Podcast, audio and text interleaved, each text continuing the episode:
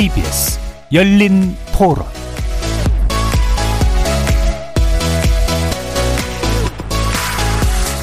안녕하십니까. KBS 열린 토론 정준희입니다.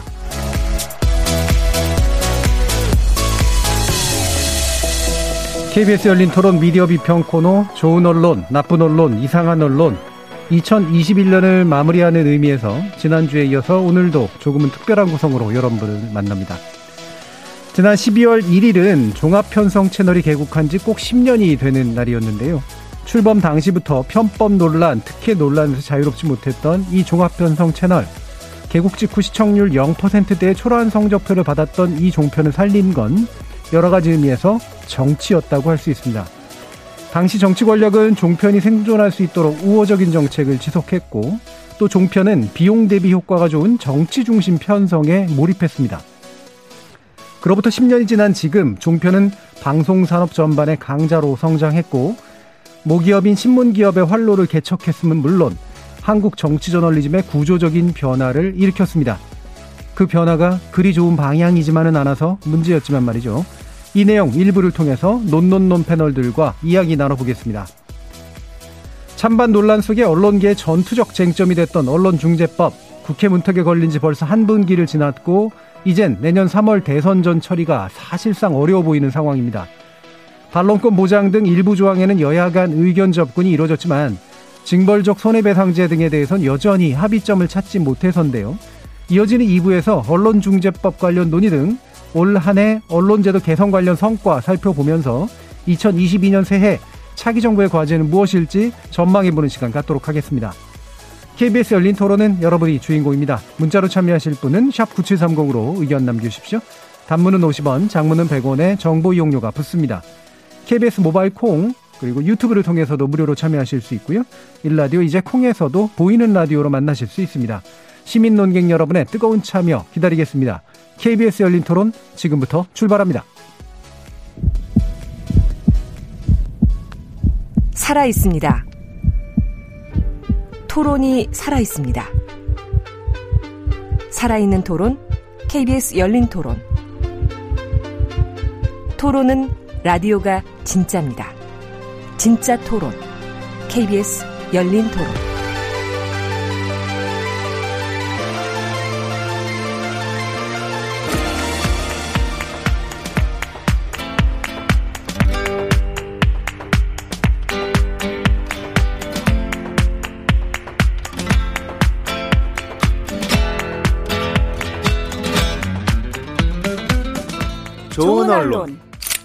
나쁜 언론, 이상한 언론?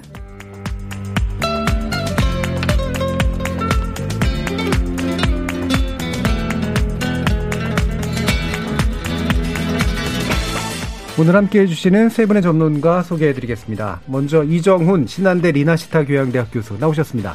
안녕하십니까. 언론인권센터 정책위원이시죠? 정미정 박사 함께 하셨습니다. 안녕하세요. 민동기 미디어 전문 기자 자리하셨습니다. 안녕하십니까.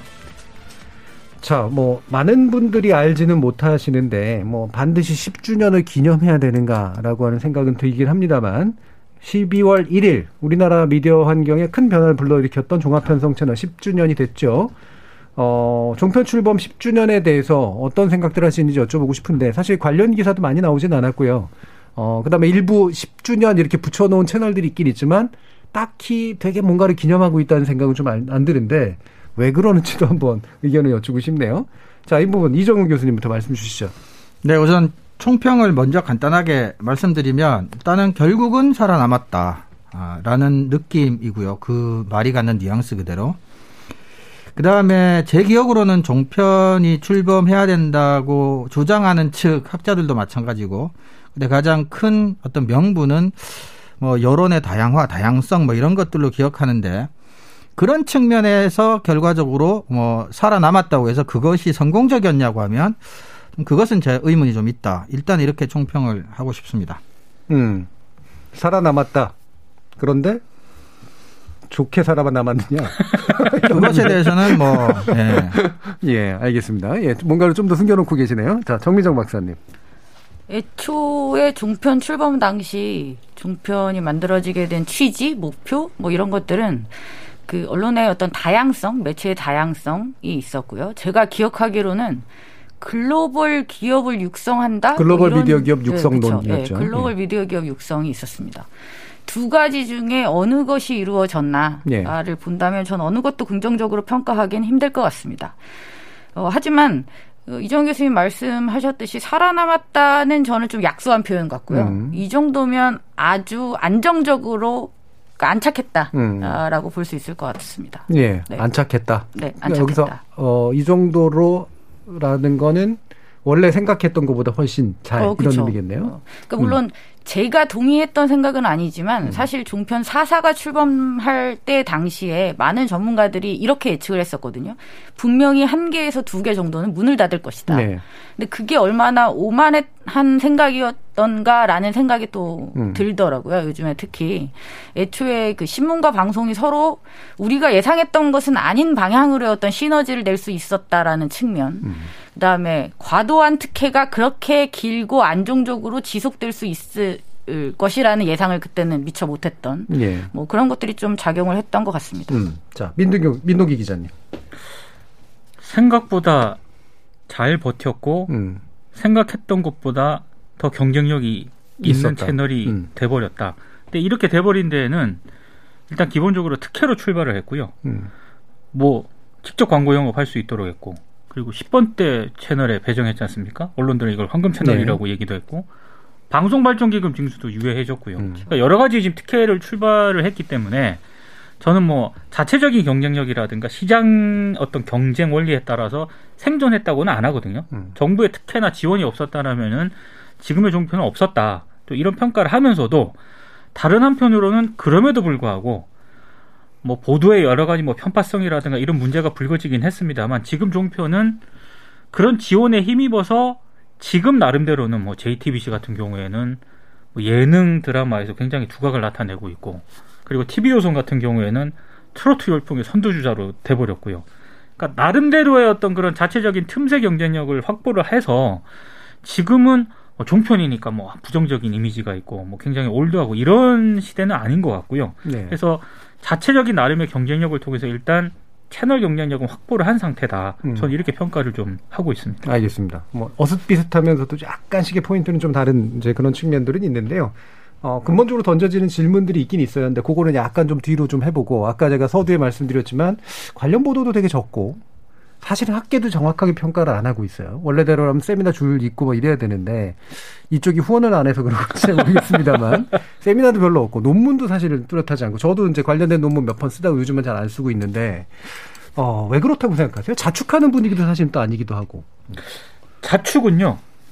지면에서 굉장히 많이 했습니다. 네, 자, 지면에서는. 뭐 음. 조선일보라든가 이런 데 보면은 아, 뭐 그렇죠. 대단해요. 막 음. 종편 10년 만에 TV조선 압도적 1위 막 음. 사진 빵 해가지고 막 제목 하고 막 그런 식으로 많이 하고 또 뭐 칼럼이라든가 이런 걸 통해서 어, 종편의 성과 그러면서 은근히 지상파를 또 비판하고 네. 이런 식의 뭐 또 하고 JTBC 같은 경우는 언론학회랑 또 해가지고 JTBC 뭐 10년 성과 뭐 이런 학회 세미나도 했더라고요 보니까. 근데 그거 외에는 흔히 말하는 오프라인 행사에서 대대적으로 이걸 안 한 것 같고 음.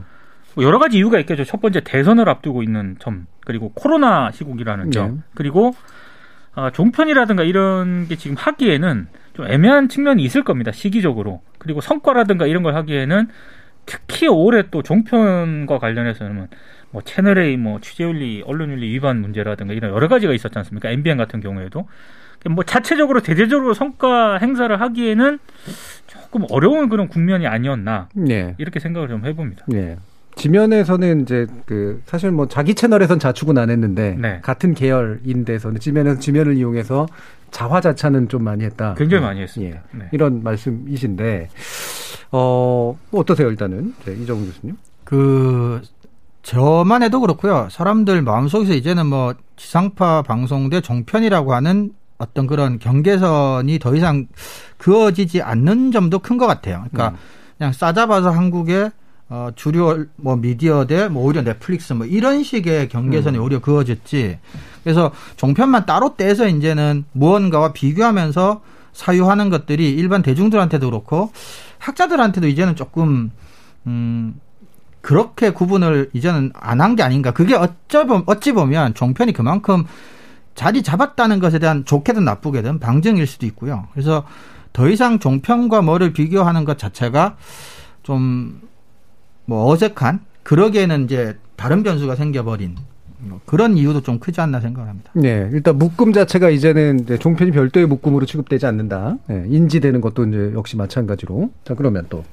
그리고 제가 볼 때는 지금 시장 상황이, 그러니까 방송 시장, 미디어 시장 상황이 종편의 어떤 선, 성과를 축하하거나 아니면 의미를 두고 이야기할 만큼 한가로운 상황은 네. 아니다. 음. 예.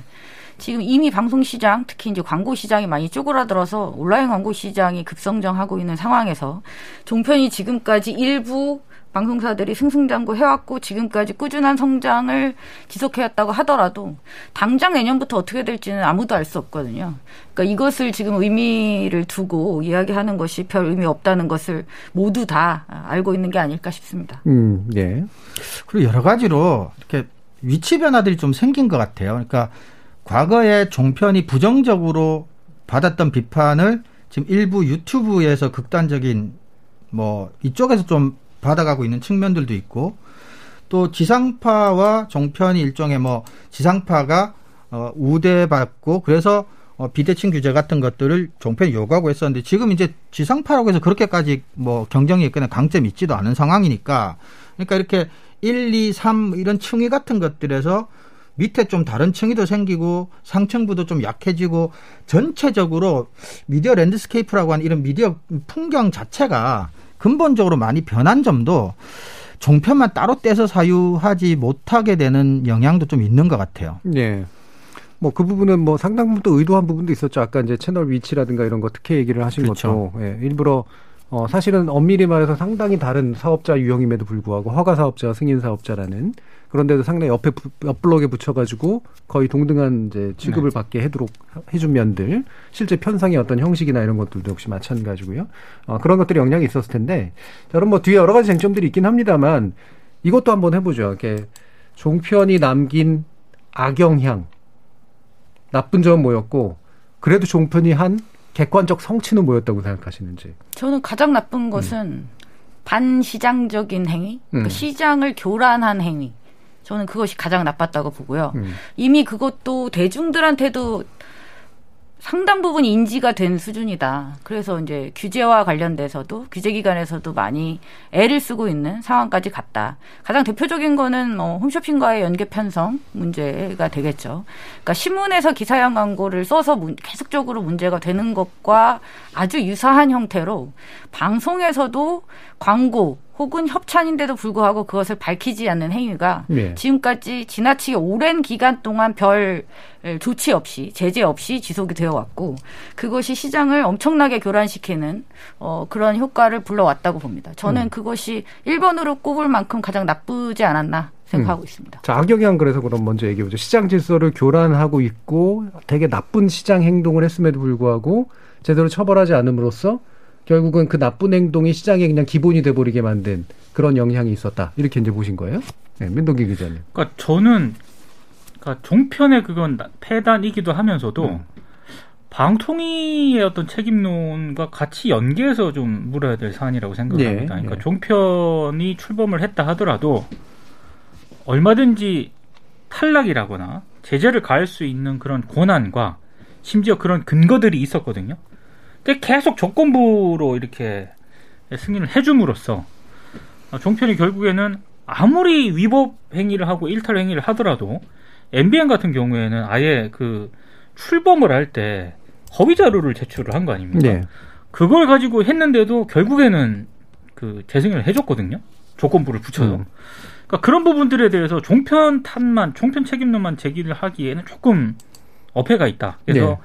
방통의 어떤 역할이라든가 이런 음. 부분에 대해서도 같이 짚고 넘어갈 필요가 네. 있는 것 같습니다. 그러니까 기존 방통위는 책임을 방기했던 거고 네. 이제 문재정부 이후에 문제가 드러났을 때의 방통위의 행동들은 사실은 약간은 뭐랄까 소극적이었죠. 그러니까 적극적으로 뭔가 대처를 못한 면들 이런 게 네. 있었던 거. 이게 이제 결합돼가지고 나타나는 그렇습니다. 문제인데 네.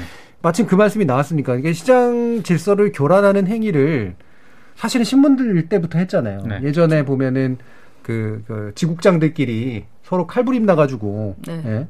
어, 막뭐 죽이고 막 이러고 할 정도로 네. 상당히 낮은 수준의 시장 행동들을 했는데도 그 당시에도 별로 처벌받거나 뭐 네. 문제가 있거나 이러지 않았었고 그 행위를 그대로 그렇게 하면서도 안 좋은 행위를 했으면서도 어 그 방송 시장은 그래도 나름대로 규율이 좀 있었는데 이 규율을 그대로 이제 들고 와가지고 문제를 막 어, 되게 안 좋게 꼬아버린 거잖아요. 그런데 이게 분명히 문제라서 이제 승인 방식이 그러니까 취소 방식으로 뭔가 이거를 다 다루긴 좀 어렵고 예를 들면 공정위가 하듯이 뭔가 이게 강력한 저승사자가 필요하다 이런 생각을 저는 하는데 최근에 연합뉴스에 대한 판결 나온 거 보면 네. 그렇죠. 예. 판결이라기보다는 이제 일단은 집행 정지가 되는 거죠. 네. 예. 가처분 신청 가처분 신청이 받아들여진 됐죠. 거니까. 그러면 이렇게 분명히 명확하게 그 문제 그 해치장 교란제 행위를 했는데 압도적으로 우월한 지위에 있는 포털이 압도적으로 불리한 불공정한 계약을 약관 계약을 맺었기 때문에 생긴 문제다라고 법원이 판단하고 있어요. 그러면 방통위가 아무리 승인 취소 결정을 내렸어도 이런 분위기라면 법원이 분명히 이거를 취소하거나 가처분 신청을 받아들이거나 아마 이랬을 가능성이 굉장히 높은 그렇죠. 환경이라는 거죠. 우리나라 법원 음. 같았으면 충분히 그러니까 연합건도 그렇지만 돌이켜보면 MBN 건도 마찬가지거든요. 네, 그렇죠. 2011년도 종편 출범 당시 약속했던 납입 자본금 중에 일부를 차명주주를 활용해서 이제 납입해서 그러니까 최초 승인 당시에 어 너무 명확한 위법 행위가 발견이 됐어요. 그러면 이제 승인 취소가 당연하다라고 했는데 방통위가 내놓은 결론은 6개월 업무정지 처분이었습니다.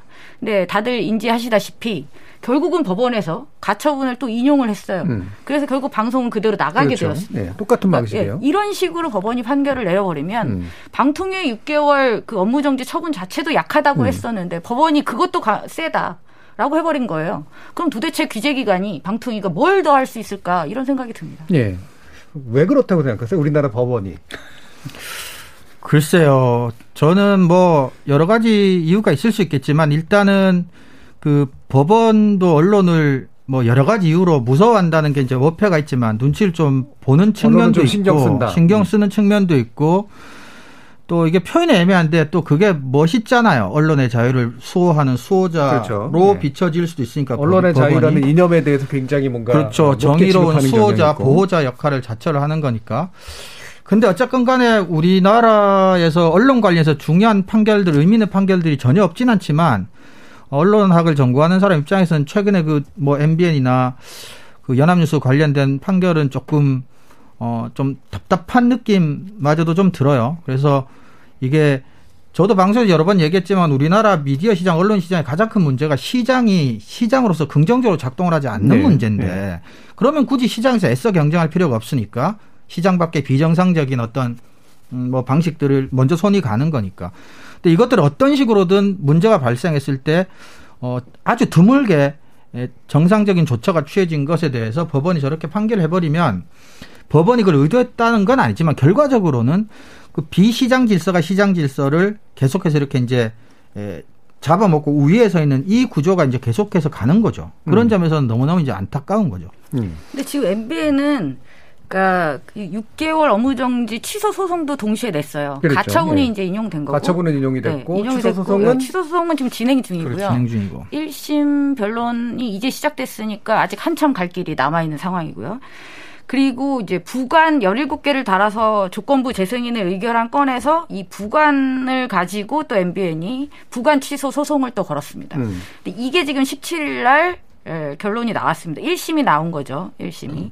1심에서는 MBN이 졌어요. 음. 이 부관은 당연히 지켜야 한다라고 예. 또 나온 거죠. 그러니까 이게 섞여 가처분. 인용한 네. 거랑 네. 실제 본안 소송에 들어갔을 때 또 나오는 결론은 또 달라집니다. 그러니까 음. 저는 그 부분을 좀 얘기를 하고 싶은데요. 네, 네. 일단 사법부가 언론 관련해서 내린 판결은 다 그렇다고 볼 수는 없지만 제가 전수조사를 안 했지만 그러니까 언론에 우호적인 경우가 많습니다. 네. 많죠. 예, 언론과 척을 지려고 하지 않아요. 일단은. 언론을 굉장히 약한 자로 보고 네. 보호받아야 될 자라고 생각하는 경향이 네. 있어요. 저는 전혀 생각이 다르기 때문에 네. 어찌 됐든 근데 뭐 가처분을 인용하는 그런 비율도 굉장히 높다고 저는 생각을 하는데 음. 근데 그렇다 하더라도 이 문제가 결국에는 장기적으로 사법부의 판결을 통해서 매듭이 지어질 수밖에 없는 문제 아닙니까? 네. 그러니까 저는 하, 이런 가처분이 인용될 가능성이 높기 때문에 음. 행정기관이나 규제기관에서 아 이거 너무 세게 하면 안 돼. 이런 마인드 자체부터 좀 없애야 된다고 생각합니다. 네. 대단히 근거에 따라서 점수가 미달됐으면은 행정기관이나 규제가 거기에 따라서 조치를 하면 되 는 거고요. 그리고 장기적인 어떤 사법부 판단은 그건 끊임없이 저, 는 다퉈봐야 될 문제라고 생각을 하거든요. 근데 네. 지금은 너무 제가 봤을 때는 방통이라든가 음. 이런 기관들의 책임자들이 음. 이거 사법부에서 야 이거 너무 안 될 것 같아 이런 어떤 스스로 좀 네. 소극적인 마인드를 가지고 있는 게 아닌가. 그게 저는 이유가 있긴 있다고 생각해요. 그 만약에 패소 결정, 그 만약에 방통위가 패소하면 언론들 난리 칠 겁니다. 그렇죠. 예. 예. 그러면 아마 이제 상당히 그 위치가 좀 불안정해지는 면도 좀 있고 방통위가 예산이 별로 없어요. 근데 소송하려면 돈 많이 들거든요. 그래서 그래서 저는 방통위와 같은 어떤 그런 규제 기관들이 있지 않습니까? 결국에 이런 어떤 규제 조치를 내렸을 때 언론사나 방송사들이 당연히 소송으로 가겠죠. 네. 그럼 그런 부분들에 대해서는 법무팀 강화해야 된다고 생각하고요. 네, 네. 그러니까 주로 그런 어떤 그런 뒷받침이 가해줘야 되는데 너무 지금 방통이라든가 이런 거는 그런 지원 조치를 안 하고 있다고 봐야 되는 거죠. 예, 예. 그 행정 소송을 만약에 패소하거나 그러면 그 아마 나중에 또 이제 그 정치권에서 문제 삼을 수도 있습니다. 네. 우리나라 그왜 감사원 문제라든가 이런 것들을 네, 네, 보면은 그 행정기관이 과도한 결정을 내렸는데 누가 이런 월권 행위를 했느냐라든가 이런 식으로 문제 삼을 가능성도 꽤 있고 이제 언론하고 연관돼 있기 때문에 아마 정치적 공세들이 굉장히 많을 것 같다는 생각도 드는데 그럼에도 불구하고 예, 소송에 대비해서 상당히 완벽한 어떤 법리적인 어, 채비를 좀 해야 된다. 그리고 과감하게 할 필요가 있다 이런 얘기를 해주셨어요. 실무자들이 언론이라든가 음. 어, 이런 결정을 내렸을 때 나한테 불이익이 오나 이런 좀 생각을 안 하게끔 음. 뭔가 강단 있는 그런 좀 지원이라든가 뒷받침이 좀 필요한 것 같아요. 그렇죠. 예. 근데 뭐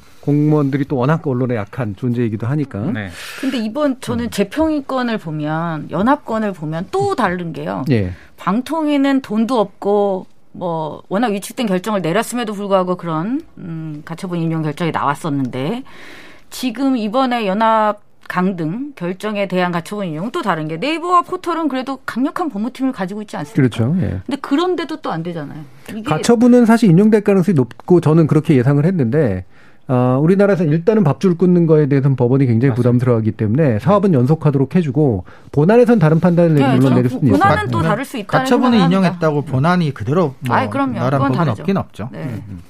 자, 그러면 아마 핵심적으로 문제를 짚어주신 게 바로 이렇게 시장 질서를 교란하는 행위들을 계속하고 있음에도 불구하고 명확하게 규제할 수 없는 그런 상황에 대해서 얘기를 해주셨고 또 한 가지 악영향을 짚어볼 수 있는 건 결국 저널리즘에 어, 끼친 악영향일 텐데 뭐 채널A 검언 유착 사건부터 해서 우리가 말하는 어 맨날 그 정치 편향적인 그런 방송들을 한다든가 물론 편향성 여부는 우리가 좀더 어, 잘 고민해서 얘기할 필요는 분명히 있다고 보는데 편향성 자체가 문제라기보다는 수준 낮음이 전 문제라고 이런 제 생각을 하기 때문에 예 어떻게 생각하세요? 그렇죠. 저도 제가 방금 이제 그 얘기를 하려고 했는데 앞에 두 분께서 이제 말씀해 주신 것 이외에 이제 저널즘 차원에서만 보자면 가장 심각한 악영향은 공론장의 좀 수준을 좀 떨어뜨렸다라는 거죠. 그래서 좌다 우다 뭐 비판을 한다 안 한다가 아니라 어 그 결정집 같은 거 보면 방심이 결정집 같은 걸 보면 그 종편 방송에 사용된 언어들이 보통 사람들이 술자리에서도 그렇게까지 자주 사용하지 못할 것 같은 표현들을 사용한 경우도 되게 많아요. 그래서 좀 공론장의 수준, 공론장의 다양성을 추구한다는 명분으로 어, 허가가 됐는데도 불구하고 오히려 특히 정치 공론장의 질을 굉장히 떨어뜨렸다. 그래서 지금 저는 의도하지 않은 백래시라고 보는데 사실은 지금 언론들이 이 굉장히 공격적이고 편향적인 시민 독자들에 대해서 불만 불평이 그렇죠. 많잖아요. 정파적 독자들의 네. 문제 이런 걸 짚으니까 뭐 일부 학자들도 그렇게 얘기를 하는데 저는 사실은 그게 종편 시계 저널리즘이 만든 씨앗 뿌린 씨앗의 저는 결과물이라고 사실은 봐요. 그렇죠. 일단 내 편 만들고 나면 당연히 반대편일 그렇죠. 수밖에 없으니까. 그리고 어떤 형태로건 내- 설령 내 편이라 하더라도 지나치게 감정적으로 자극받은 사람은 항상 자극받은 감정 상태가 기본값이 되고 디폴트 값이 되면 그 이상의 자극이 오지 않으면 사실은 약하다고 느끼거든요. 그럼 계속해서 더 강한 자극을 요구하게 되고 그게 이제 유튜브를 통해서 일부 이제 실현이 되고 있는 상황인데 종편이 정치 시사 토크쇼의 전체 편성 비중은 줄어들었을지 모르지만 어, 공론장의 질이 현격히 좋아졌다라고 지금 사실은 자리 잡았다고는 하지만 저는 그렇게 보지는 않습니다. 예. 아주 나빴을 때보다는 당연히 그때 같진 않지만 네. 어, 여전히 정치 저널즘 하는 방식은 조금 수준이 조금 저는 조금 네. 아직도 낮다 이렇게 저는 평가를 하고 싶습니다. 그러니까 그래서 제가 계속 수준 문제를 짚는 게 이를테면 뭐 보수 정계 정당의 편향적인 어떤 걸 해서의 문제라기보다는 물론 현재 우리나라 규제에서는 그렇게 하면 안 되긴 합니다만 그거가 주는 악영향은 그렇게까지 심한 것 같지는 않고 오히려 이제 이런 거잖아요. 이렇게 어, 예를 들면은 예전에 그 유병헌 씨 사건 네. 나고 그랬을 때 그 아들에 대해서 소심한 목소리로 닭을 주문했다라는 그런 보도를 마라톤 중계처럼 한다라든가 노회찬 의원 같은 건도 역시 마찬가지였었고요. 이렇게 뭔가 사람들을 끌어들이기 위해서 하는 행위 자체에 되게 수준 낮음 이라고 하는 게 이제 결국은 문제 아니냐라는 건데 이걸 일반화시킨 것 같아요. 상당히. 저는 종편이 음. 이 악화가 양화를 좀 구축한다고 처음에 종합편성 채널로 출범을 했잖아요. 근데 드라마라든가 예능을 하기에는 돈도 많이 들고 음. 역량도 안 되고 이러다 보니까 초기 몇 년 동안은 거의 무슨 저기 보도 전문 채널 비슷하게 편성을 했거든요. 네, 그랬죠. 그러니까 그 뉴스로 채워야 되지 않습니까? 네.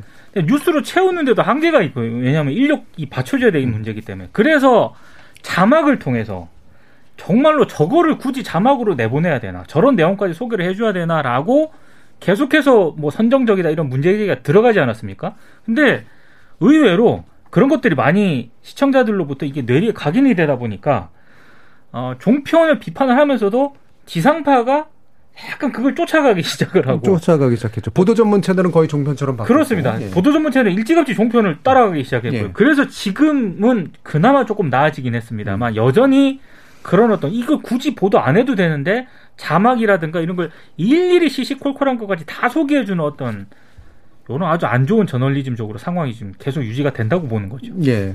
그렇죠. 아주 저널리즘적으로 제가 볼 땐 방송 저널리즘의 진로를 바꿔놨어요, 종편이. 네. 그래서 더 떨어지게 만들지 절대로 올라가게 만드는 방식으로 이제 더 이상 길이 잡혀 있지는 않은 것 같거든요. 그렇습니다. 음. 예. 정민정 박사님. 그러니까 저희가 포털 탓을 많이 하잖아요. 음. 그러니까 저희가 꼭 그렇다기보다는 일반적으로 포털 의존적인 뉴스 유통 구조에서 어, 다수의 언론사들이 행하는 여러 가지 나쁜 행태들이 포털 때문이다. 라는 이야기를 하는 경우가 많이 있는데 저는 이 종편 얘기를 하고 싶어요. 그러니까 전반적으로 저널리즘의 품질이 이렇게 떨어지고 이 시장의 수준이 이렇게 떨어진 것들이 이건 포털 탓을 할 수가 없는 거죠. 예. 이건 정말 저는 물론 종편 탓을 하자는 건 아니지만 종편이 이 시장에 끼친 영향은 그만큼 크다. 근데 포털 탓을 이렇게 많이 하는 것만큼 이 방송 시장에 있어서 이 저널리즘 품질 얘기는 왜 아무도 안 하는지 음, 저는 이것도 또 균형이 맞지 않는 부분이라고 생각하고 있습니다. 네, 충분히 그렇죠. 그리고 제가 약간 그 충격을 받았던 게 TV조선이 12월 1일 이제 종편 10주년 맞이해가지고 자사 리포트 등을 통해서 아, TV조선이 이렇게 훌륭한 리포트를 했다, 훌륭한 보도를 했다, 자화자찬하는 게 있거든요. 거기에 최동욱 전 검찰총장 아, 훈계자 보도하고 예, 예, 세월호 참사 보도를 예, TV조선이 잘했다라고 예. 그렇게 자화자찬하는 그런 리포트가 있습니다. 네. 할 말이 없습니다. 그러니까 이거는 네. 어떤 대중적인 어떤 그런 그 대중들이 이 사안을 바라보는 거하고 어, TV조선 자체 내에서 아 이 리포트라든가 저널리즘 보도를 평가하는 기준이 제가 볼 때 완전히 다르다고밖에는 생각이 안 되거든요. 현격한 차이가 있습니다. 그리고 네. 채널 A에서 검언 유착 사건 이제 문제가 됐을 때 어, 내부에서 사실은 이제 굉장히 긴장을 했잖아요. 네. 그래가지고 외부 평가위원들까지 모셔가지고 무슨 객관적 보고서라든가 이런 걸 쓰겠다고 해가지고 한 거. 그 내용을 제가 봤는데 어, 이 인식 차이가 근본적으로 뭐가 문제인지에 대한 인식 차이가 너무 심해요. 네. 자기들은 이제 상당히 중요한 어떤 특정 보도라든가 권력에 대한 보도, 권력에 대한 비판 보도를 하고 있다고 생각하는 과정에서 생겨난 일종의 해프닝 이라고 보는 경향이 분명히 있더라고요. 참 세월호 참사와 관련해서는 한국 언론들은 일단 음. 그 굉장히 머리를 숙일 필요가 머리를 있죠. 네. 일단 숙여야 되는 사안인데도 음. 그 사안을 가지고 보도를 괜찮게 했다라고 평가하는 걸 보고 음. 깜짝 놀랐습니다, 진짜. 음. 그래서 어쨌든 이 방송 저널리즘이 분명히 안 좋은 진로로 가게 만드는데 결정적인 역할을 했는데 그거를 이제 끌어올리려는 방향으로의 어떤 반대 기량력이라든가 이런 게 이제 방송계에서 나오고 있지 않다라고 하는 거. 이런 부분이 좀 제일 안타까운 게 아닌가. 지상파가 해야 되는 역할이라든가 또는 기타 보도 전문 채널들이나 종편의 기타가 해야 될 역할들이 그런 거였을 텐데. 하지만 그래도 이건 짚어봐야 되거든요. 어, 결국은 저기 태블릿 PC 보도라든가 어, 그 다음에 이제 탄핵을 이끌어낸 어떤, 어, 보도의 역량은 결국 JTBC에서 나왔고, 손석희 뉴스룸에서 나왔던 것만은 분명하고, 그 보도는 그 당시 물론 지상파가 망가져 있긴 했었지만, 분명히 새로운 양식을 통해서 새로운 장르를 개척한 건 분명히 맞거든요. 그래서 이게 의도했던, 의도하지 않았던 간에, 어, 지상파는 굉장히 다른 방식으로 새로운 방송 저널리즘을 만들어서 사회 변화에 기여한 면들, 이런 면들이 좀 있는 것 같아요. 이와 같은 성취들이 어떤 게 있다고 좀 지적해 주실 수 있는지, 뭐 한번 말씀 들어보죠. 일단 JTBC 같은 경우는 이제 우리 학계에서도 손석희 저널리즘이라고 부를 정도로 손석희 씨의 에, 개인적인 어떤 역량이라든지 또 저널즘의 JTBC만의 어떤 저널즘을 이렇게 좀 규정을 한 측면이 사실은 강하기도 하고요. 그리고 근데 저는 솔직히 말하면 그 국면에 그 MBC, KBS라고 하는 이제 지상파 방송 저널즘이 상대적으로 망가져 있었던 점도 사실 저는 굉장히 크다고 봐요. 상당히 크죠. 네. 상당히 크고 그리고 JTBC가 뭐 그때는 또 스스로 잘한 부분도 있지만 그게 이제 상당히 이제 한쪽이 내려가고 한쪽이 조금 올라가니까 훨씬 더 이렇게 격차가 커지고 그런 점에서 JTBC가 계속해서 이제 주목을 받고 각광을 받은 점은 분명히 있다고 봅니다. 근데 어 저는 JTBC나 TV조선이나 박근혜 전 대통령 탄핵 국면에서 분명히 이제 뭐 저널즘적으로 기한 바가 분명히 있고 그거는 뭐 절대로 폄하돼서는 안 될 부분이긴 한데 굉장히 그런 뭐 탄핵과 같은 어떤 특수한 상황에서의 특종을 하는 국면하고 일반적으로 그 두 채널이 저널즘을 수준을 유지하고 견제하는 차원 좀 분리돼서 바라볼 필요는 저는 있다고 봐요. 그래서 예. TV조선하고 JTBC 저널즘을 어 결정적인 우리나라 정치 역사에서 결정적인 국면에 어 기여를 한 점에서는 동일하다고 해서 그 저널즘 동일하게 비교할 수는 저는 없다고 보고 그럼에도 불구하고 JTBC가 뉴스림이 가져갔던 어떤 특성, 이슈를 어젠다를 계속해서 끌고 간다든지 좀 오래 들여다본다든지 뭐 이런 것들은 어, 저널즘 학적으로도 조금 주목할 만한 그런 저는 방식이 아니었나 이렇게 생각을 합니다. 네, 뭐 한 걸음 더 들어간다라든가 의제를 지속한다라든가 뭐 이런 식으로 이제 새로 만든 패러다임들이 분명히 좀 있었죠. 그리고 앵커 브리핑이라든가 그다음에 인터뷰 저널리즘 측면에서 탁월한 면들이 분명히 있었고 그래서 이런 게 새로 개척해낸 그런 면들이었고 그게 지상파가 안 좋았을 시기에 상대적으로 부각되면서 좋은 제보들이 쏟아진 거. 근데 이게 아마 이제 결합되지 않았을까 어, 그런 생각이 분명히 드네요. 저는 이제 고민이 이제 그게 이제 종편 10주년을 평가할 때 많은 분들이 이제 JTBC의 어떤 그런 태블릿 PC 보도, 음. 어, 박근혜 전 대통령 탄핵 국면에서 뭐 최순실 관련 보도 이런 부분들을 높게 평가하지 않습니까? 당연히 그 평가를 음. 받아야 되는 거고. 근데 제가 하는 고민은 그걸 종편의 성과라고 해야 되나 아니면 손석희 대표이사의 어떤 그런 성과라고 봐야 되나 저는 이건 이건 있는 것 같아요. 뭐냐면 분명히 종편 일반의 성과는 당연히 아니고 네. JTBC의 성과 그 중에서 손석희 저널리즘의 성과는 맞는데 네. 만약에 우리가 지상파 위주의 시스템만 있었다면 그 정권 하에서 다들 방송이 그랬을 텐데 네. 어떤 면에서 보면은 민영 체제의 장점이 발휘가 된 측면들이 있는 거거든요. 그렇죠. 사주가 만약에 특정 방향으로 결심을 한다면 정권과는 상관없이 싸울 수 있는 경우도 있다라는 네. 걸 보여준 거니까. 그러니까 그런 측면에서는 제가 봤을 때 JTBC의 어떤 그런 태블릿 PC 보도는 굉장히 특수한 상황에서 특수한 상황이죠. 일반적으로 나오진 않죠. 특수한 조건 하에서 주어진 정말 그런 어떤 성과라고 저는 보고요. 지금 그럼 JTBC가 그때 보였던 성과를 계속 유지를 하고 있느냐? 저는 아니라고 보거든요. 음. 그러니까 이건 또 JTBC에게 남겨진 숙제라고 저는 생각을 하는 거죠. 예. 저도 정 교수님하고 비슷한 생각을 한 게 저는 사실은 그 종편 네 개를 동시에 허용해주고 보도 채널까지 하나 더 허용해주는 것에 대해서 굉장히 저는 부정적이었던 이유가 지금도 부정적인데 다른 이유가 아니라 그때 찬성했던 사람은 광고 시장 파이가 커질 거라고 얘기했지만 그거는 말도 안 되는 예측이고요. 예. 그러니까 저는 지금 우리나라 방송 산업 자체가 무너지는 속도를 종편과 보도 채널 하나를 다섯 개를 허락해 줌으로써 있는 파이 가지고 뜯어먹게 하면서 그 속도를 어차피 내려갈지는 몰랐지만 속도를 굉장히 더 강화시킨 측면이 굉장히 강하다고 보거든요. 근데 전 딱 한 번 그래도 종편이 있어서 다행이다라고 생각했던 딱 한 순간이 그 순간이에요. 어떤 정권에 의해서 공영방송 저널리즘이 상당히 망가진 상황에서 손석희 저널리즘이 살아 있으니까 그래도 전체적으로 망가지지는 않는다라는 예, 느낌. 뭐 그런 거는 분명히 손석희 저널리즘이든 JTBC 저널리즘이든 어 장점, 좋은 점, 뭐 그런 것들이라고 저도 음. 피부로 딱 느껴졌던 지점은 그 지점이었죠. 그러니까 민영 체제가 가지는 건 사주가 어, 어떤 결심을 하느냐에 따라서 의지가 있습니다. 예, 정권과는 이제 되게 다른 방향으로 갈 수 있기 때문에 이제 스윙이 덜할 수도 있는데 이게 또 재미난 건 이제 어, 사실 냉정하게 말하면 JTBC는 어떤 면에서 보면은 중도 진보 장사를 한 측면이 있거든요. 그러니까 상대적으로 이제 그게 네. 부각되기 때문에 냉정하게 말하면 그 결과로 손석희 전환이 가능했던 거기도 하고. 근데 같은 민영 체제인 SBS 같은 경우에는 약간 그런 모습을 보이다가 JTBC 경쟁 체제로 들어가면서 그렇게 두 각을 또 못 나타냈거든요. 이게 민영 체제만의 또 성과는 분명히 아닌 면도. 분명히 있는 것 같아요. 네. 음. 이게 이제 뭐 저널리즘 손석희 저널리즘 얘기를 했지만 예, 약간 더 뭐 그럼에도 불구하고 예를 들면 새로운 장르 개척이라든가 제작에 있어서 새로운 어떤 어떤 분위기를 만들어낸 면들로서 성과로 볼 수 있는 건 혹시 없으신지?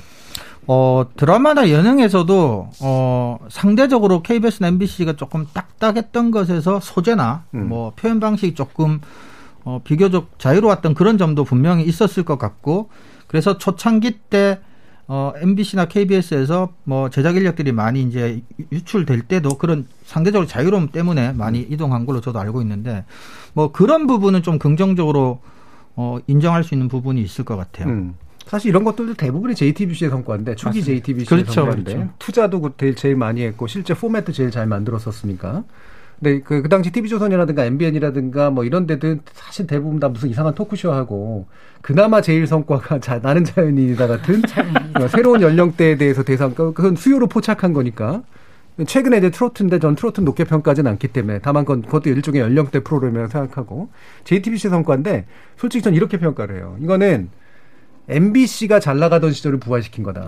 실제로 제작진도 MBC에서 온 분들이 굉장히 음. 그렇죠. 많았고 많고. KBS 일부하고. 그러니까 약간 민영 내지 공민영 체계를 가지고 있는 약간 상대적으로 자유로운 방송사가 자유를 주면 그리고 투자를 하면 할 수 있는 것들을 다시 한번 보여준 케이스에 좀 더 가깝지 않은가 이런 생각이 좀 들더라고요. 다만 이제 저는 음. 방통위가 계속 조건부로 이제 재승인을 해줬기 때문에 그것이 가졌던 역설적인 효과도 나타났다고 봐요. 네. 왜냐하면 종합편성 채널이니까 계속 드라마라든가 예능을 해야 되잖아요. 근데 계속 조건부 재승인을 받다 보니까 TV조선 같은 경우에는 아예 이제 너무 보도 평양성 이게 시민단체부터 지적을 받다 보니 아예 지상파의 예능 PD들을 이제 섭외를 하기 시작을 하죠. 음. 서- 스카웃을 해가지고 예능이라든가 이런 쪽에 막 투자를 하거든요. 그래서 뭐 예능 비율도 높이고 이, 이름으로써 가지게 되는 약간의 그런 어떤 의도하지는 않았지만 음, 음. 그런 결과를 지금 만들어 놨다고 좀 생각을 하거든요. 그러니까 네. 방통위의 어떤 그런 제재 조치가 어떤 제한적인 제재 조치가 아, 지금의 약간 TV조선을 예. 만든 측면도 있는 것 같긴 해요. 어, 어떤 면에서는 이제 먹고 살게 만든 거죠. 네네네. 그 예능을 하도록 자꾸 유도한 셈이니까. 유도를 한 측면이 결과적으로. 있는 것 같긴 예. 합니다. 예, 정치로 먹고 사는 거 좋지만 그거보다는 장기적으로 예능으로 먹고 살아라. 그러니까 예, 거죠. 경영진의 판단으로도 네. 결국에는 신문의 광고 시장은 한정적이지 않습니까? 그렇죠. 예. 방송에서 이게 광고 파일을 늘려야 되는데 그러려면은 어떤 어, 정치적 어떤 편향성이 강한 보도보다는 결국에는 드라마는 또 돈이 많이 드니까요. 음. 예능 쪽을 좀 선택을 한 그런 네. 측면이 있는 것 같아요. 예. TV는 사실 결국 저는 상당 부분 예능으로 먹고 살게 될 네. 거다라고 이제 생각은 하는데 드라마는 상당히 밀릴 수밖에 없는 측면이 있기 때문에 결국 시사보다고 예능일 텐데 그게 이제 어떻게 될지 우리 정민정 박사님도 마지막으로 한마디 저는 해주시죠. 여전히 그 공영방송 탓을 하고 싶은데요. 네. 저널리즘 영역에서 아까 말씀하신 부분 말고 제가 JTBC가 가장 잘했다고 생각하는 보도는 저는 세월호 보도입니다. 그렇죠. 예, 뭐 그, 그리고 그 세월호. 보도에 있어서 우리나라 공영방송의 보 도가 어땠는가를 음. 돌아본다면 그거는 지배 구조 탓을 할 수도 없고 그 누구의 탓도 할 수 없는 아주 부끄러운 부분이라고 봅니다. 음. 그래서 JTBC의 저널리즘을 키운 거는 사실 KBS와 MBC라고 보고요. 예, 예. 네. 그 책임에서 결코 벗어날 수 없을 것이다. 라는 음. 이야기를 말씀을 드리고 싶고 또 한 가지는 JTBC가 돈이 많잖아요. 음. 애초에 돈이 많아서 돈이 많이 들어가는 드라마, 예능을 어, 창의력 있는 작품들도 굉장히 많이 냈습니다. 물론 실패도 많았지만 성공한 작품들도 굉장히 많았어요. 그렇다면 KBS와 MBC는 그 이전부터 가지고 있었던 인적 자원을 뺏겨서 못했다? 아니 우리는 심의 제재가 너무 세서 못했다? 이런 구차한 변명이 어디 있습니까? JTBC가 여기까지 오도록 뭘 했는지 저는 좀 생각을 해야 된다고 봅니다. 네, 알겠습니다. 예, 1부의 마지막 화내는 순서는 여기까지 하고요. 지금 얘기해 주신, 토로해 주신 성과 내지 한계 또는 문제점 이런 것들은 결국 제도 개선하고 연결되기 때문에 우리 2부에 어, 제도 개선이 어디까지 와 있는지 어떤 것들을 해야 되는지 한번 총 결산해 보는 그런 내용으로 한번 다시 만나보도록 하겠습니다. 여러분은 KBS 열린 토론과 함께하고 계십니다.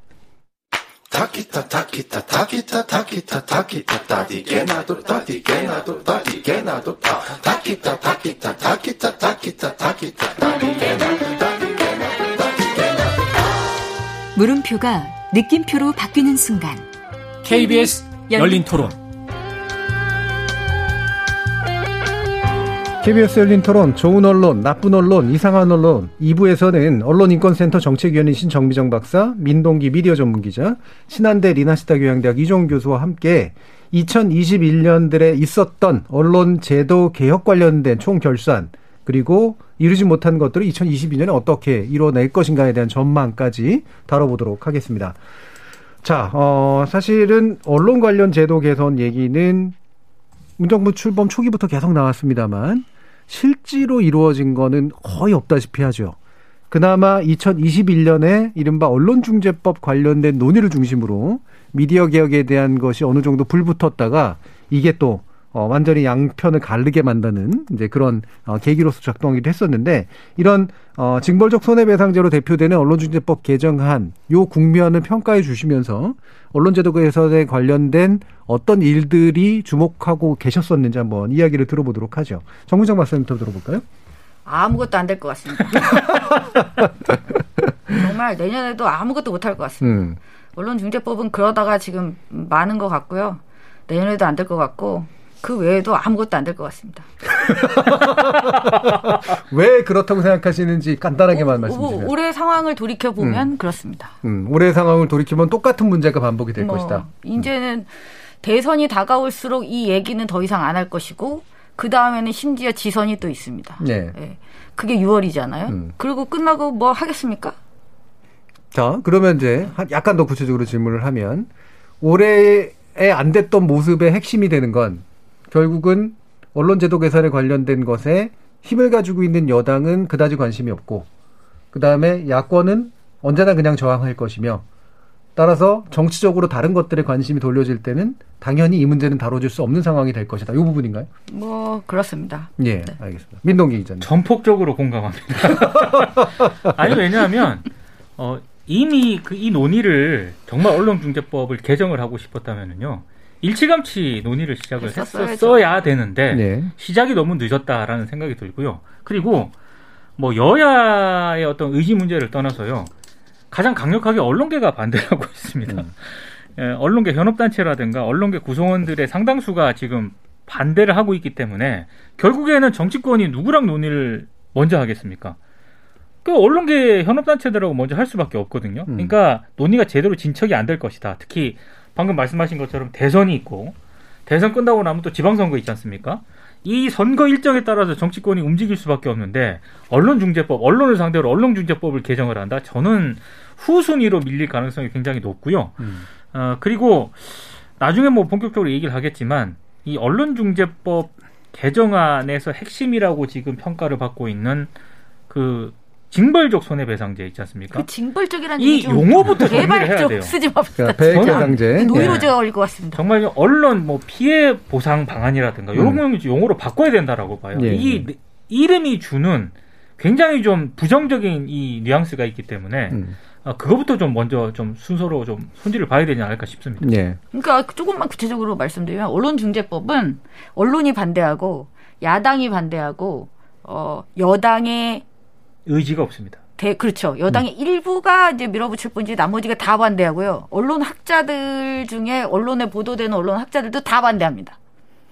예. 유일하게 국민들의 다수와 우리 일부가.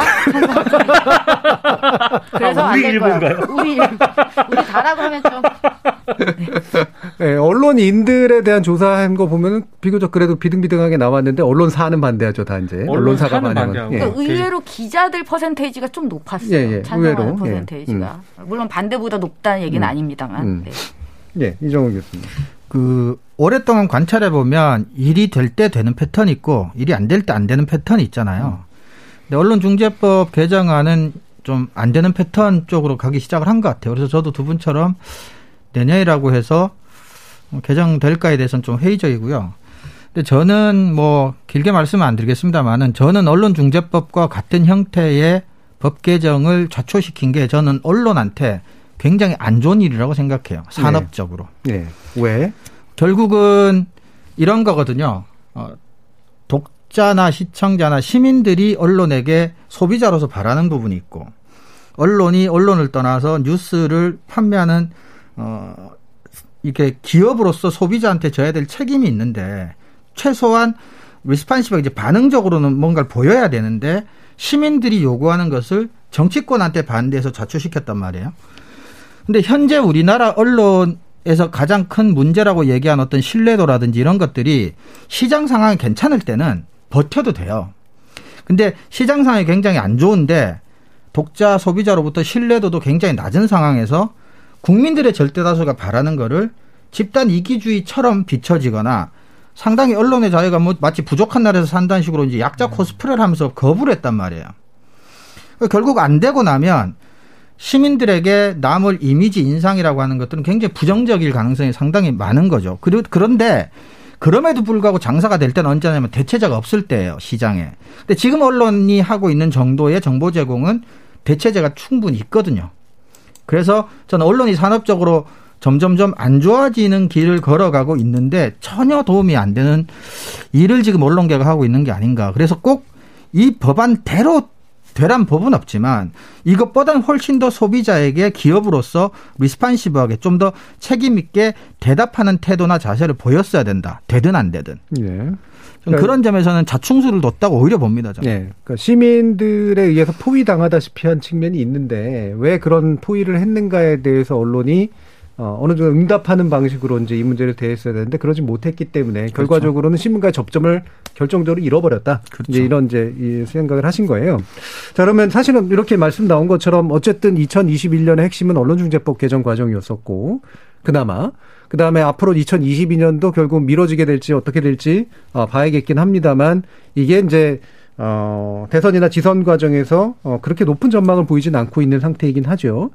그랬을 때 이제 이렇게 드문, 그래, 그나마도 언론 개혁에 관련된, 제도 개선에 관련된 약간의 이제 그 움직임이 있었던 이 부분에 대해서 어, 어떤 보도나 어떤 기사 또는 어떤 반응들을 여러분들은 주목하고 계셨는지 어, 저희들이 부탁을 드렸었기 때문에 하나씩 좀 한번 지적을 해 주시죠. 그러면 정문정 박사님.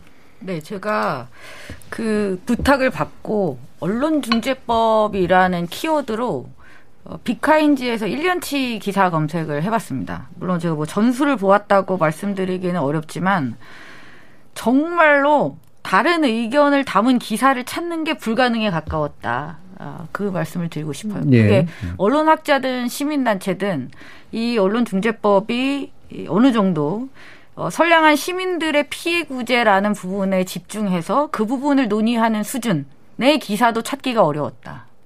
그리고 제가 이제 그래서 하나 찾아온 기사가 있기는 있습니다. 근데 이 기사가 너무 잘 썼다거나 완벽한 내용을 담아서 가져온 게 아니고요. 너무너무 없어서 어거지로 하나를 가져왔습니다. 음.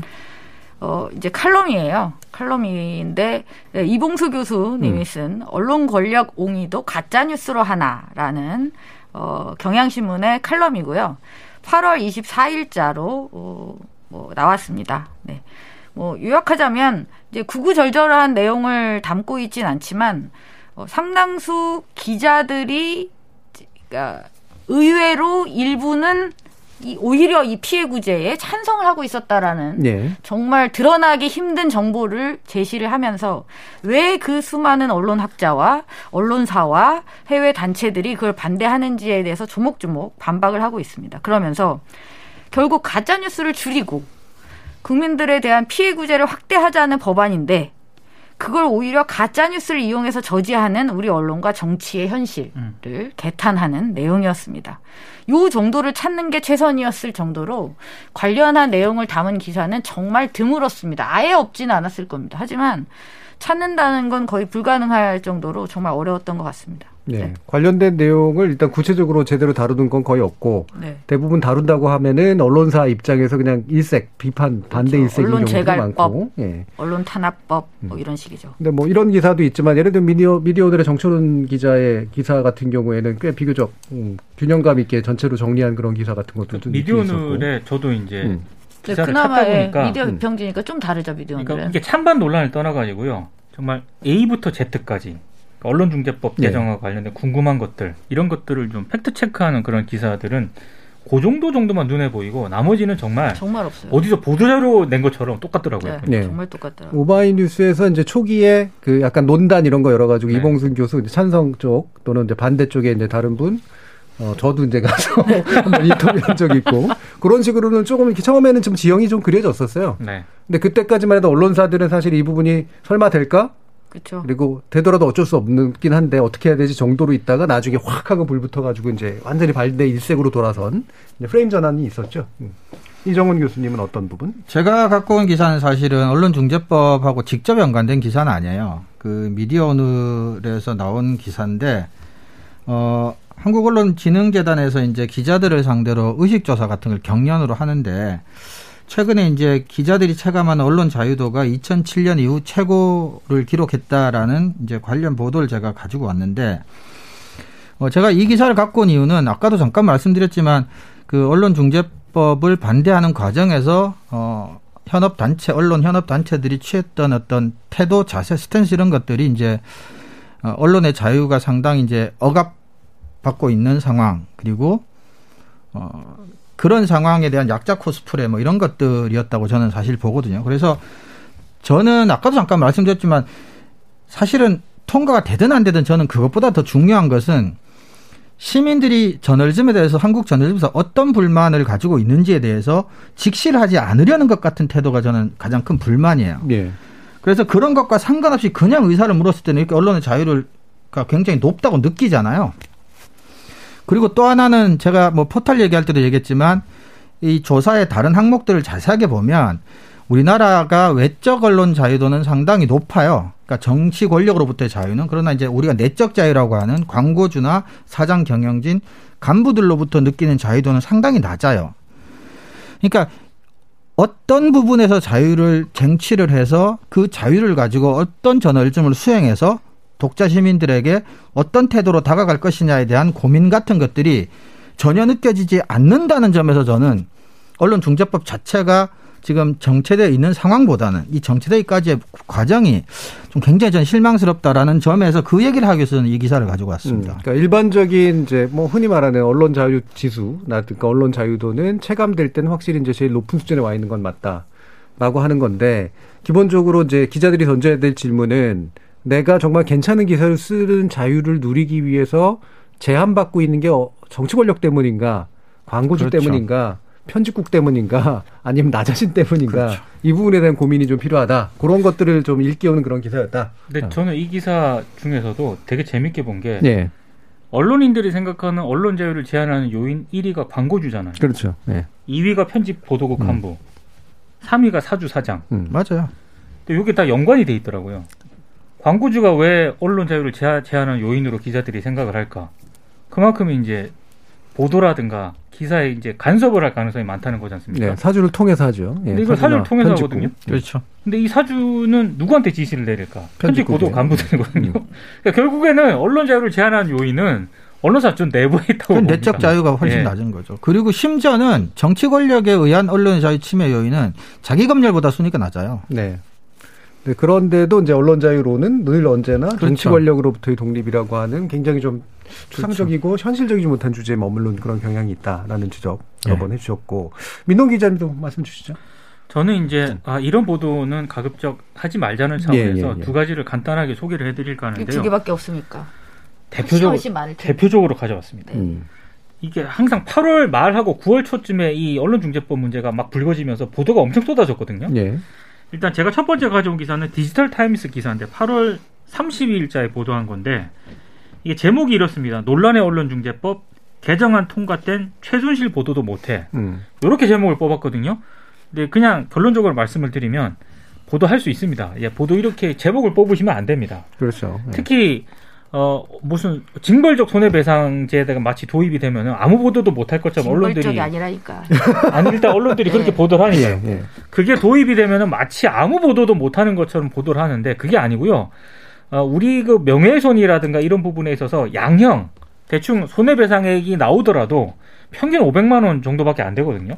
그걸 기준으로 했을 때 세배 계산하면 1,500만 원입니다. 네. 근데 아까 저희 일부에서도 얘기를 했지만 사법부가 언론에 그렇게 아. 비우호적인 판결을 내리지 않습니다. 그럼요. 어지간해서는. 거의 없죠. 예, 그런 측면을 감안했을 때 이건 지나치게 예, 조금 과장해서한 보도라고 생각을 하고요. 제가 또 하나 가져온 거는 동아 사이언스가 보도를 한 건데 이건 8월 25일자에 보도한 거거든요. 포털에 전송이 된 걸 보면. 근데 저는 이걸 잘 모르겠어요. 지금까지 제가 그 이때부터 좀 이상하다고 생각을 한 기사인데 한국과학기자협회가 당시 성명을 냅니다. 성명 내용을 보면은 제목도 이렇습니다. 비과학적인 보도 부추기는 언론중재법 개정안 반대입니다. 근데 이게 제가 성명 전문을 읽어봤는데 왜 언론중재법 개정안이 비과학적인 보도를 부추기는지 아직도 제가 이번에 이걸 조사하면서 제가 이게 킵해둔 어떤 그런 네. 링크거든요. 다시 읽어봐도 모르겠습니다. 예. 이게 그 기사 내용을 보면은 이유가 그건 거잖아요. 평상시에 자신들은 과학적인 보도를 했는데 네. 거기에 이해 당사자나 기업들이 그거에 대해서 막 이 메일 폭탄 보- 보내고 위협하고 그랬었다. 이게 더 심해질 거다. 이제 이런 얘기가 이제 하나 그냥 굳이, 굳이 말하면 하나의 핵심이에요. 그게 왜 비과학적인 보도를 부추기는 본인들이 봤을 때 전혀 근거가 없다 이렇게 예. 생각하면 본인들이 그 기사를 쓰면 되잖아요. 근데 사실은 언론중재법을 반대하기 위해서 쏟아낸 많은 기사들이 대부분의 국민들로 하여금 언론중재법의 필요성을 개정의 필요성을 더 강하게 느끼게 만들어준 기사들이 많아요. 그러니까 저는 언론중재법이 완벽하다고 생각을 안 하고요. 비판받을 점이 있고 수정 보완 해야 될 점이 분명히 있다고 보거든요. 근데 비판할 거면 제대로 했으면 좋겠어요. 그러니까 이게 과학기자협회가 있는데 백신 보도를 그렇게 하는 거였어요? 네. 그러니까 이게 이제 물론 이 협회에 대해서도 문제 제기를 해야 되지만 말씀처럼 만약에 이제 지금도 막 막 이해 당사자를 폭탄 메일 쏘고 그래가지고 메일 폭탄 쏘고 그래서 두려움을 느끼는 건 이해는 하는데 네. 그러면 언론 중재 대상이 될까봐 과학 기자들이 비과학적 보도를 하게 되는 건가요? 그게 이해가 안 간다는 거죠. 본인이 더 팩트 체크를 하고 예, 예. 더 엄격한 기준에 따라서 기사를 쓰면 되지 않습니까? 예. 이거 이그 성명 과학 기자라는. 분들이 이랬다는 건 전 되게 놀라운 건 사실이에요. 네. 예. 차라리 정치 기자들이 그랬다면 이해는 하는데 과학 가지고 비과학적 보도의 유인이 여기서 생길 건 굉장히 좀 비과학적인 보도인 것 같은데. 그래서 이런 정치 논평과 기자를 너무 매도하시는 거 아니에요? 아니 왜냐하면 정치는 이제 예를 들면 논쟁의 여지가 있는 영역이잖아요. 근데 과학은 논쟁하더라도 이거는 법으로 가거나 뭐로 가거나 하여튼 결론이 뻔한 영역이거든요. 상당히 많은 네. 부분에서는. 그러니까 이제 어, 언론중재법 관련해서 굳이 문제 제기를 한다면 정치기사 쪽은 제기를 해도 구- 그럴 수도 있는데 과학 기자가 제기한다는 게 약간 좀 이상해서 이런 논평과. 이런 기사는 가급적 쓰지 말자 이런 차원에서 소개를 해드렸습니다. 예. 자, 뭐 이런 어, 것들 그 각자 보면은 지적하시는 게 뭐 나름대로 그나마 좋아 보이는 거, 그나마 어, 아, 그나마가 아니라 되게 이상한 거, 그 다음에 그나마 아, 그나마 되게 나빴던 거, 절대 하면 안 됐던 거. 예, 지금까지 이제 관습대로 이제 해주셨어요. 근데 이거 가지고 뭐 이제 더 이상 길게 얘기하진 않고 지금 자율형 규제 기구, 자율 규제 기구에 관련된 초안이 일단 나왔는데 보셨어요? 어떻게 평가하세요? 이정 교수님. 어, 일단은 자율 규제 기구가 없는 게 아니에요. 근데 새로 뭘 만들잖아요. 그러니까 없어서 만드는 건 아니다라는 게 핵심이에요. 즉, 신문윤리 네. 예. 굉장히 다양한 형태의 자율 규제 기구도 있고, 근데 그게 왜 안 됐을까? 그럼 그 안 된 점이 지금 통합형 자율 규제 기구 초안에 담겨 있나? 그렇게까지 담겨져 있는 것 같진 않아요. 자율형 통합, 뭐 통합형이든 자율 규제 기구의 가장 필요한 점들은 뭐냐면 어떻게 이게 이제 자율적으로 따르게 만들 것이냐인데 사실은 그래서 강제하는 것과 자율하는 것 사이의 경계선이 되게 모호해요, 사실은. 근데 지금까지는 그 시- 실효적이지 않았기 때문에 제대로 안 돌아갔던 것들이거든요. 근데 이번에 통합형 자율규제기구 초안을 들여다보면 뭐 처음부터 끝까지 다 못 쓰겠다 이런 건 아닌데 가장 핵심적인 부분에 있어서는 여전히 따르려 하지 않는 기자들이나 언론사들을 이 규제 기구를 따르게 만들 방법은 제가 보기에 뭐 뾰족한 수는 없어 보인다. 예. 일단 그게 첫 번째 제 인상이었습니다. 예. 자, 뭐 이거 가지고 사실 얘기를 많이 해야 되긴 합니다만 그래도 몇 가지 현안들을 짚어봐야 되니까.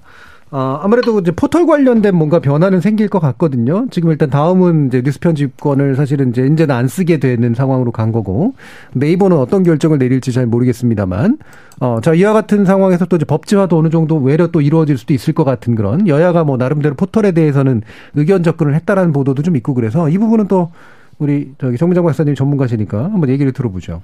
할 말이 많으실 것 예. 같아요. 아, 그, 그렇지만 않습니다. 네.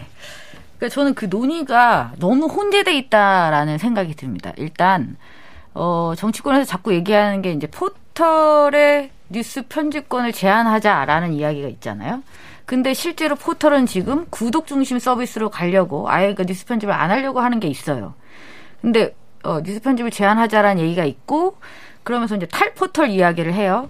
그리고 또 이제 언론사들 중심으로는 재평의를 해체하고 또 다른 이런 자율 규제 기구를 이제 하자는 게 있는데 그 이것들이 너무 이렇게 분산적으로 그러니까 어떤 그래 포털이 없고 이렇게 갈 거야 인지 아니면 포털을 강하게 압박을 해서 이걸 못하게 함으로써 뭔가를 얻을 건지 네. 이게 동시에 지금 막 이렇게 되는 거죠. 그러니까 음. 아직 방향성이 정확하게 잡혀져 있지 않다라는 그러니까 탈 말씀을 포탈인지 포털 안에서의 그렇죠. 어떤 명확한 이제 그 규제인지. 그렇죠. 그러니까 음. 포털을 잡아서 법으로 규제를 해서 지금 있는 여기에서 뭔가를 개선해서 갈 건지 아니면 진짜 포털을 버리고 새로운 어떤 영역에서 뉴스통의 새로운 구조를 만들 건지에 음. 대한 게 명확하지가 않다는 거죠. 근데 저는 정치권이 이렇게 이 사안을 어떻게 뭐 법제화를 하고 정책을 마련하고 이런 것도 중요하지만 정작 중요한 거는 언론사 내부에서 이 정치권에서 탈포탈을 논의할 게 아니고요. 음.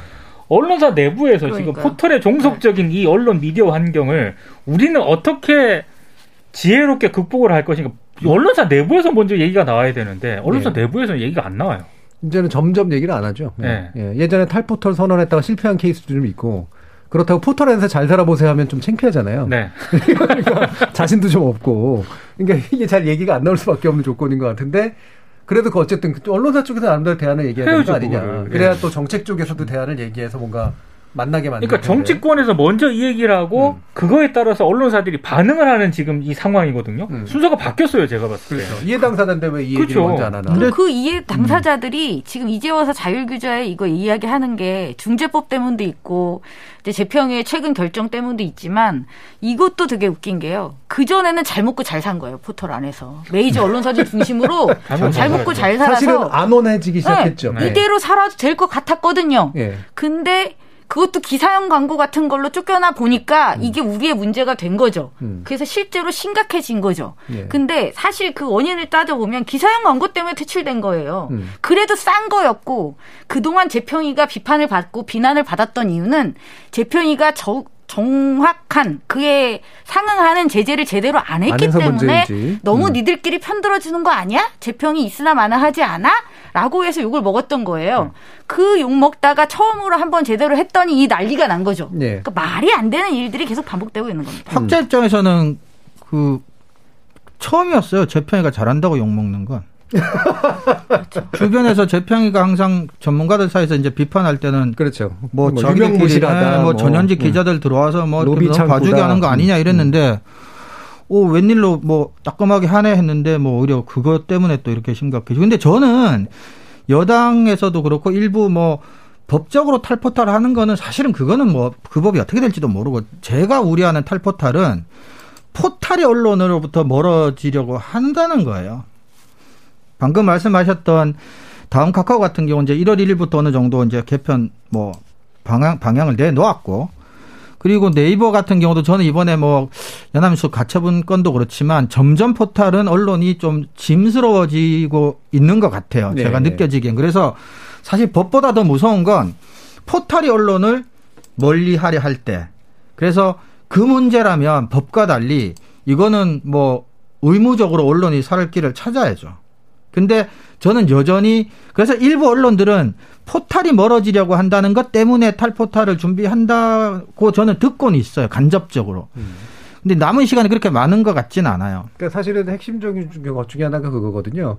어, 예전에는 포털 때문에 뉴스 생산 소비 구조가 안 좋아졌다라고 얘기를 하지만 만약에 포털이 없으면 현재 traffic이 어, 개별 언론사로 흘러 들어갈까? 아닐 가능성이 굉장히 아닐 높다. 가능성이 많죠. 그렇게 되면 결국은 traffic의 전반적인 감소를 불러오게 될 거고 결과적으로는 직접은 찾아오지만 그게 돈이 안 되는 상황이 벌어질 것이다라고 아마 생각들을 하고 있는 것 같아요. 아니 그러니까 이게 탈포털 하려면은 일단 기본적으로 여러 가지 방안들을 고민을 해야 되죠 언론사 입장에서. 그 안이 나와야 돼요. 음. 그러니까 구독 뭐 서비스를 증가를 할 거죠. 근데 그 서비스를 가려면은 그냥 안을 하고 논의를 내는 게 아니고 인력 재배치가 일어나야 되고 조직 변경이 네. 있어야 되는 거거든요. 지금 언론사에서 그런 어떤 변화를 고민하고 모색한다는 얘기는 저는 아직 제대로 음. 듣지는 못하고 있습니다. 근데 오히려 지- 답은 우리가 일부에서 찾을 수가 있어요. 종편이 깡으로 깡으로 10년 버텼듯이 음. 저는 사실은 디지털 저널리즘은 그 시도를 한 번도 안 해서 그래요. 네. 그러니까 10년은 굶어 죽을 생각을 하고 깡으로 버티면 어떻게 어떻게 근데 지금은 예상을 할 수가 없잖아요. 종편 10년 전에 이렇게 될 거 예상 못 했듯이 지금 10년 후에 데시탈 전에 어떻게 될지 모르니까. 근데 계속해서 주판을 튕기고 있으면 못 간다고 저는 봅니다. 예. 자, 오늘은 원래 2021년 또 마지막 날이기도 하고 마지막 순서이기도 하니까 오늘은 특별히 여러분들께 1분 이내로 어, 청취자들께 드리고 싶은 말씀이나 정책 담당자들에게 드리고 싶은 말씀이 있다면 어, 마무리 어, 송년 인사를 한번 해보도록 하겠습니다. 이번엔 역으로 한번 민동 기자님부터 또 들어보죠. 논논논을 언제까지 계속할지 모르겠지만 새해에는 그, 그나마 좋은 보도를 찾아서 예, 조금 희망 섞인 그런 얘기를 할 수 있는 그런 시간을 가지도록 최대한 노력을 해보겠습니다. 음, 그러니까 좋은 보도를 더 많이 찾을 수 있도록 노력해 보겠다. 또는 그렇게 됐으면 좋겠다. 소개하고 어. 아 이런 기사를 많이 퍼졌으면 좋겠다. 이런 얘기를 좀 많이 했으면 좋겠습니다. 진짜. 음, 예. 예. 송년이 되니까 이제 마음이 따뜻해지죠. 예. 자, 정정 박사님. 어, 항상 절망적인 상황에 처해 있는 저로서는 뭔가 따뜻한 말씀을 드리고 싶지만 그럴 수 있을지 잘 모르겠고 새해에도 제가 충분히 좋은 기사를 잘 찾을 수 있을지 그 자신도 별로 없고 저의 의지만으로 될지 그것도 잘 모르겠지만 그래도 애써 보겠습니다. 예. 그, 그, 이건 곁다리 얘기입니다만, 우리 청취자 중에 버럭하는 걸 되게 좋아하시는 분들이 있잖아요. 거기에 그런 얘기 들으면 어떤 느낌이 드세요? 어, 슬프죠. 아, 이쁘게 보이려고 하는 버럭이 아니다. 무슨 그게 이쁘겠습니까? 알겠습니다. 잘 이해해 주시기 바라고요 예. 이정우 교수님. 사실 제가 하고 싶었던 얘기는 민 기자님께서 정확하게 앞에 먼저 하셨습니다. 내년에는 좀 좋은 얘기 많이 할 수 있는 뭐 그건 제 뜻대로 되는 건 아니니까요. 좋은 일이 많이 벌어져야 될 테니까 그러길 바라고요. 어, 올 한 해 동안 혹시라도 제가 방송에서 했던 말 표현이 혹시 누군가에게 좀 불편했을 수도 있을 텐데 그랬다면 죄송하다는 말씀 드리고 싶고요. 어, 개인적으로는 2년이 다 돼 가는데 방송이 1도 는 것 같지 않아서 걱정입니다. 내년엔 좀 더 매끄러운 방송, 자연스러운 방송이 이, 되었으면 하는 개인적인 바람이 있습니다. 새해 예. 복 많이 받으시기 바랍니다. 예, 여기에 대한 조언 한마디 짧게 민동기 기자님. 아, 어떻게 제가 하면 잘 조언할 잘할까요? 위치는 아닙니다. 저부터 잘해야죠.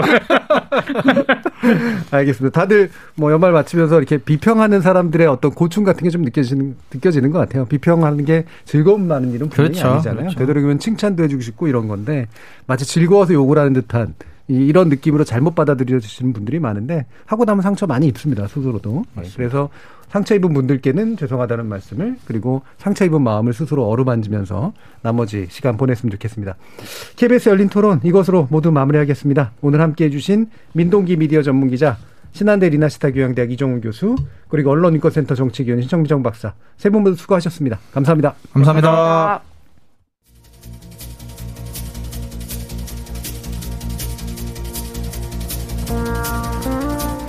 언론과 미디어는 본래 가깝고도 먼 존재입니다. 먼 곳에 있을 때는 화려하고 신비하게 취급되지만 가까이에서 접하고 나면 하찮고 가소로워 보이게 마련이죠. 지금은 누구나 언론과 미디어로 손가락질하는 분위기인데 나의 소박함에 비해 그들의 존재는 여전히 거대함을 뼈저리게 절감하는 경우도 가끔은 있을 겁니다. 누구나 만지고 즐기는 대상이다 보니 그거를 제대로 바꾸고 가꾸는 게 얼마나 어려운 일인지 많은 이들이 잊어버리고 맙니다. 코로나가 있는 또 한 해를 살아낸 여러분 고생 많으셨습니다. 저는 2022년 첫 월요일 저녁 7시 20분에 다시 찾아뵙겠습니다. 지금까지 KBS 열린 토론 정준이었습니다.